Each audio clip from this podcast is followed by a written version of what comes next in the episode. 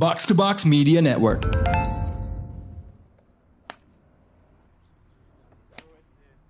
Di antara lapangan golf yang terhampar luas di Rawamangun, Jakarta Timur.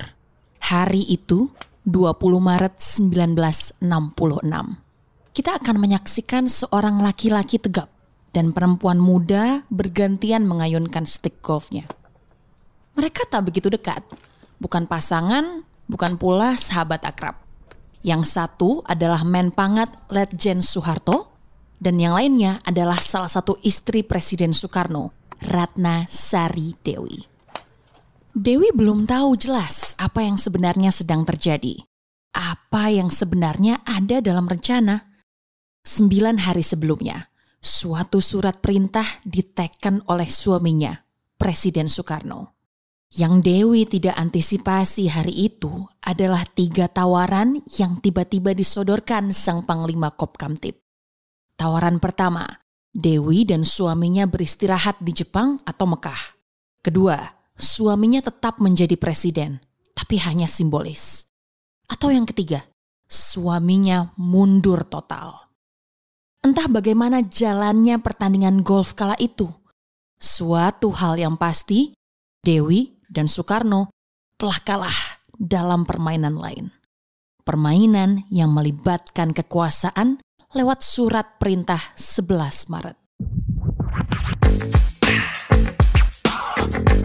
Selamat datang di podcast sejarah. Episode kali ini akan membahas SP 11 Maret atau Super Semar.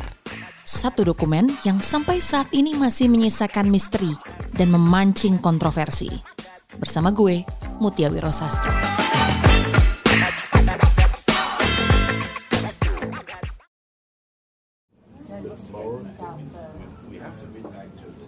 Jumat pagi, 11 Maret 1966. Para menteri berkumpul di Istana Negara, Jakarta. Suasana sidang kabinet tidak berjalan dengan kondusif.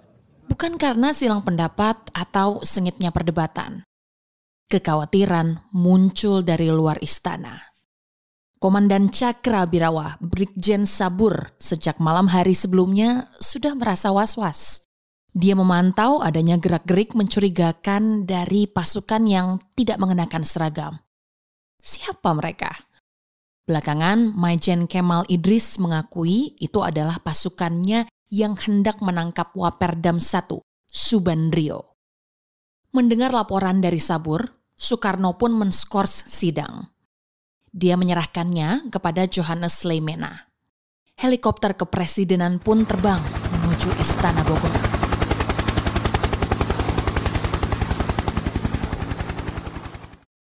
Menjelang siang di kebun raya, Istana Bogor kedatangan tamu. Tiga orang jenderal, dua di antaranya menteri kabinet dan seorang lainnya adalah Pangdam 5 Jayakarta. Mereka adalah Maijen Basuki Rahmat, Brigjen M. Yusuf, dan Brigjen Amir Mahmud. Basuki dan Yusuf menghadiri sidang kabinet yang belakangan diskors, sementara Pangdam Amir Mahmud menyusul. Sebelum sampai di Istana Bogor, mereka berkumpul di Jalan Agus Salim nomor 98. Itu adalah kediaman Menpangat Soeharto. Soeharto tidak hadir dalam sidang kabinet hari itu. Dia mengaku sakit flu dan tenggorokan. Tapi alasan sakit tersebut sering dipertanyakan. Meskipun sakit, Soeharto tetap bisa aktif untuk menitipkan pesan kepada tiga orang jenderal yang datang kepadanya. Pesan ini bisa ditafsirkan macam-macam, tergantung pengakuan dan kesaksian siapa. M. Yusuf menyebut Soeharto bersedia memikul tanggung jawab untuk melaksanakan stabilitas keamanan dan politik. Sementara Kemal Idris bersaksi bahwa Soeharto menulis surat yang bernada ancaman. Soeharto sebutnya tidak akan bertanggung jawab kalau tidak diberi kekuasaan untuk mengatasi keadaan. Apa pun penafsirannya, kita bisa mengatakan bahwa kedatangan tiga jenderal ke Istana Bogor adalah lanjutan lobi untuk memberi Soeharto wewenang lebih besar. Uh, sudah ada dua orang pengusaha yang diutus uh, Soeharto uh, Dasaat dan Asimning dan mereka meminta supaya uh, kekuasaan sehari-hari diserahkan kepada Soeharto. Jadi artinya upaya yang pertama itu membujuk gitu dan ketika upaya itu tidak berhasil dilakukan lagi tekanan yang lebih keras. Itu tadi kata Profesor Asfi Warman Adam, sejarawan dari Pusat Riset Politik BRIN. Beliau menjelaskan soal diutusnya AM Dasaat dan Hashim Ning oleh asisten Menpangat, Alam Syah Ratu Perwira Negara. Dua pengusaha tersebut kabarnya juga dibekali surat oleh Menpangat Soeharto. Misi itu gagal karena Soekarno menolak mentah-mentah permohonan mereka. Setelahnya langkah yang diambil makin keras. Profesor Asfi menceritakan soal dukungan tentara terhadap demonstrasi mahasiswa dan diutusnya tiga jenderal pergi ke Istana Bogor sebagai lobi lanjutan kelompok Soeharto. Basuki, Yusuf, dan Amir Mahmud dalam misinya harus menunggu cukup lama. Meski sudah sampai pada siang hari, mereka baru diterima pukul setengah tiga sore. Di pavilion tempat salah satu istri Soekarno tinggal, yaitu Hartini, barulah dialog dan negosiasi berlangsung secara alot. Letkol Ali Ebram, staf asisten satu Cakrabirawa yang mendampingi Soekarno mengakui ada tekanan dari pihak tiga jenderal, terutama dari Amir Mahmud yang berkata, Sudah, Bapak bikin saja. Bapak masa tidak percaya dengan Angkatan Darat? Amir Mahmud disebut yang paling banyak bicara. M. Yusuf yang memanas-manasi, dan Basuki Rahmat yang paling tenang di antara mereka. Ali Abram bahkan mengaku bahwa Amir Mahmud sempat membuatnya naik pitam sampai ingin merogoh pistol dari sakunya. Soekarno balik memarahi Ali dan menyuruhnya untuk tidak ikut campur. Akhirnya Brigjen Sabur memerintahkan Ali Abram untuk mencari mesin tik dan kertas berkop kepresidenan. Setelah mendapatkannya, mereka masuk ke ruang tengah. Ali mengetik setiap kalimat yang diucapkan Presiden Soekarno. Tidak selesai sampai di situ, Subandrio mengaku dipanggil Bung Karno untuk membaca dan meneliti naskahnya. Setelah itu, Brigjen Sabur ditugaskan untuk mengetiknya kembali. Dan setelahnya, naskah diserahkan kepada Presiden Soekarno. Ketika sampai pada tahap itu, Bung Karno masih ragu-ragu.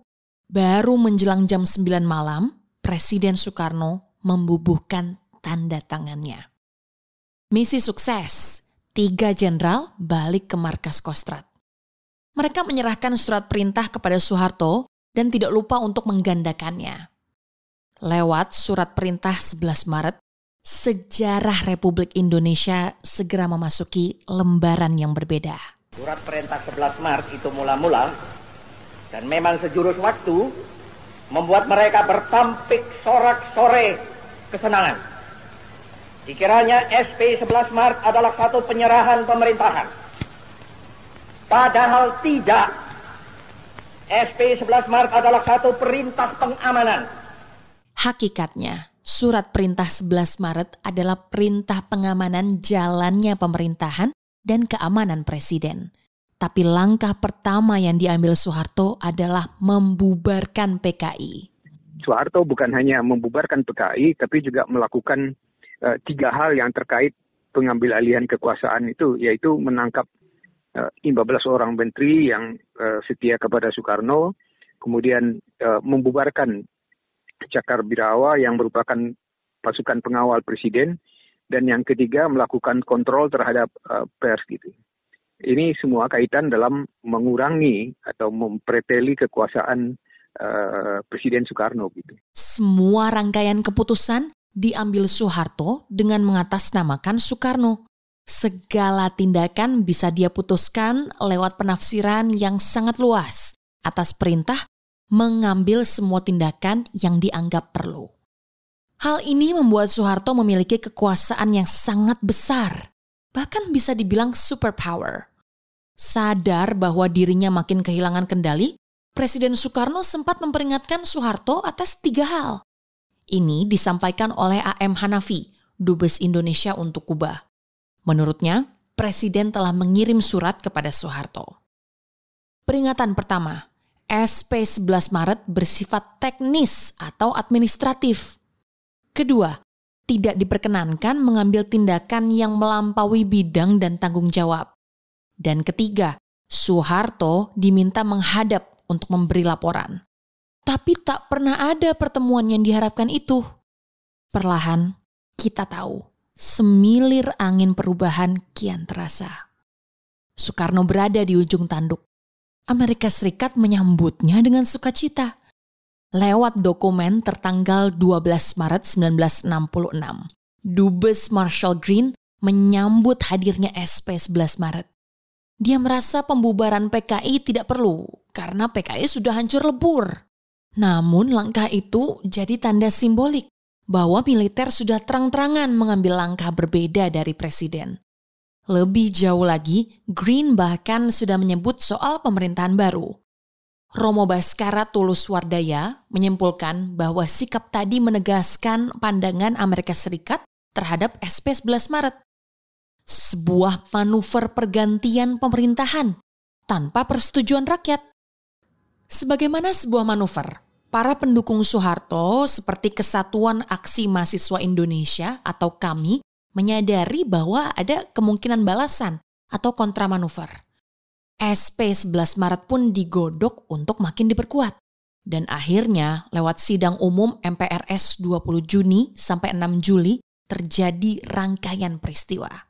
Pidato pertanggungjawaban Soekarno berjudul Nawak Sara ditolak.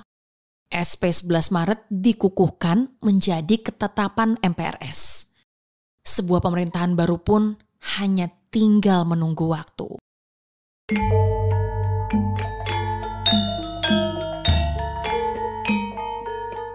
Dalam semesta pewayangan Jawa, Semar dikisahkan sebagai salah satu tokoh punakawan. Dia setengah dewa yang turun dari kayangan. Soeharto yang tumbuh besar dalam tradisi Jawa sepertinya menyadari betul akan hal ini. Sosok Soeharto sering disandingkan dengan Semar. Dan mungkin sebaliknya, Soeharto secara aktif sering memposisikan dirinya sebagai Semar Semar, sosok perpaduan rakyat kecil dengan dewa. Semar, sosok yang dari luar tampak tidak meyakinkan. Secara penampilan dia tidak menarik dan tidak diduga-duga. Tapi tahu-tahu dirinya bisa melampaui kelas kesatria. Lewat Semar pula, kita bisa melihat Soeharto sebagai pemimpin. Setiap kali Menteri Penerangan seperti Harmoko menyebutkan, menurut arahan Bapak Presiden, seakan-akan kita sedang mendengarkan sabda Pandita Ratu. Sabda yang harus didengar dan ditaati. Melampaui undang-undang dan konstitusi. Seperti perkataan terkenal Louis ke-14, I am the state. Dengan segala kerendahan hati dan penuh rasa tanggung jawab, kami sebagai pengemban ketetapan MPS nomor 9 dan atas nama seluruh prajurit-prajurit Angkatan Bersenjata Republik Indonesia menerima penugasan tersebut. Dalam suasana peralihan menuju Orde Baru, ada hal menarik soal silang sengkarut kekuasaan Soeharto sebagai Semar. Selama nyaris setahun setelah Super Semar diteken, Indonesia seperti mengalami dualisme kekuasaan. Soekarno masih menjabat sebagai presiden yang sifatnya simbolis, Sementara Soeharto lebih banyak memerintah dan mengambil keputusan. Soekarno makin sendirian sebab Soeharto menangkapi menteri-menteri Soekarno yang dia juluki sebagai Durno. Durno adalah tokoh pewayangan lain. Sifatnya suka menghasut, licik, memfitnah, dan berkhianat. Tapi siapa yang mengkhianati siapa? Setahun lebih sehari setelah Super Semar ditandatangani, Soeharto resmi dilantik menjadi presiden. Suka atau tidak suka, rangkaian peristiwa ini masih terus memancing perdebatan. Suatu surat perintah menandai peralihan atau pengambil alihan kekuasaan. Permainan politik yang penuh intrik dan licin. Kontroversi ini tak terlepas dari ketiadaan naskah otentik. Hal tersebut memicu banyak rumor dan spekulasi Mengenai hal ini, kami sempat mewawancarai Deputi Bidang Konservasi Arsip Nasional Republik Indonesia, Dr. Kandar. Untuk di Arsip Nasional, itu Arsip uh, Super Semar itu ada beberapa versi ya. Yang sebelumnya itu kita hanya mempunyai dua, maaf, uh, tiga versi, gitu ya, tiga versi. Tapi sampai tahun 2022 yang lalu, itu sudah mempunyai enam versi 6 versi ya. Dan sebetulnya dari enam versi itu e, mengerucut ke tiga versi. Ada satu versi dari Puspen TNI, tiga versi dari Sekretariat Negara, satu versi Yayasan Akademi Kebangsaan. Dan belakangan pada 2021 ada penyerahan salinan dokumen dari Tengku Muhammad Mansur Amin, ex wartawan Tempo. Namun, sampai saat ini belum ada naskah otentik dari SP 11 Maret. Pihak Arsip Nasional pun masih kesulitan mencarinya. Nah, sekarang kesulitannya adalah orang yang pernah memegang itu dan orang yang pernah melihat itu sudah nggak ada semua. Nah ini termasuk Basuki Rahmat, M. Yusuf, Amir Mahmud, Pak Harto dan sebagainya. Termasuk dulu si Pak Murdiono juga cerita pernah lihat kan gitu, ternyata juga nggak ketemu lah itu itu kesulitannya. Ketiadaan itu bagi sebagian orang tidak jadi masalah. Menurut Profesor Asfi Warman Adam, substansi naskah yang sekarang tidak jauh berbeda antara satu teks dan lainnya. Yang jadi persoalan adalah bagaimana tafsir atau interpretasi yang dibuat Soeharto atas surat perintah yang dia terima. Akan tetapi, tidak dapat dimungkiri bahwa ada juga yang mempermasalahkan dan mengklaim bahwa terdapat klausul-klausul tertentu yang dihilangkan dalam Super Semar. Subandrio dan Kemal Idris misalnya menyebut adanya bagian pengembalian kekuasaan dalam jangka waktu tertentu. Rumor-rumor seperti ini mungkin akan terus dibicarakan sampai nanti naskah otentik ditemukan sehingga semua spekulasi dapat diverifikasi. Meski keberadaan naskah itu belum ada titik terangnya sampai sekarang. Satu hal yang jelas adalah Soeharto menginterpretasikan Super Semar dengan begitu lebar sebuah langkah sebelum dia merengkuh tata selama bertahun-tahun lamanya. Surat perintah 11 Maret sampai hari ini masih jadi tanda tanya yang memancing perdebatan. Di mana naskah otentik itu? Belum ada yang bisa menjawabnya secara pasti. Tapi yang jelas surat itu bukan cuma surat perintah. Surat itu adalah anak tangga terakhir bagi Soeharto untuk naik ke singgasana kekuasaan Orde Baru.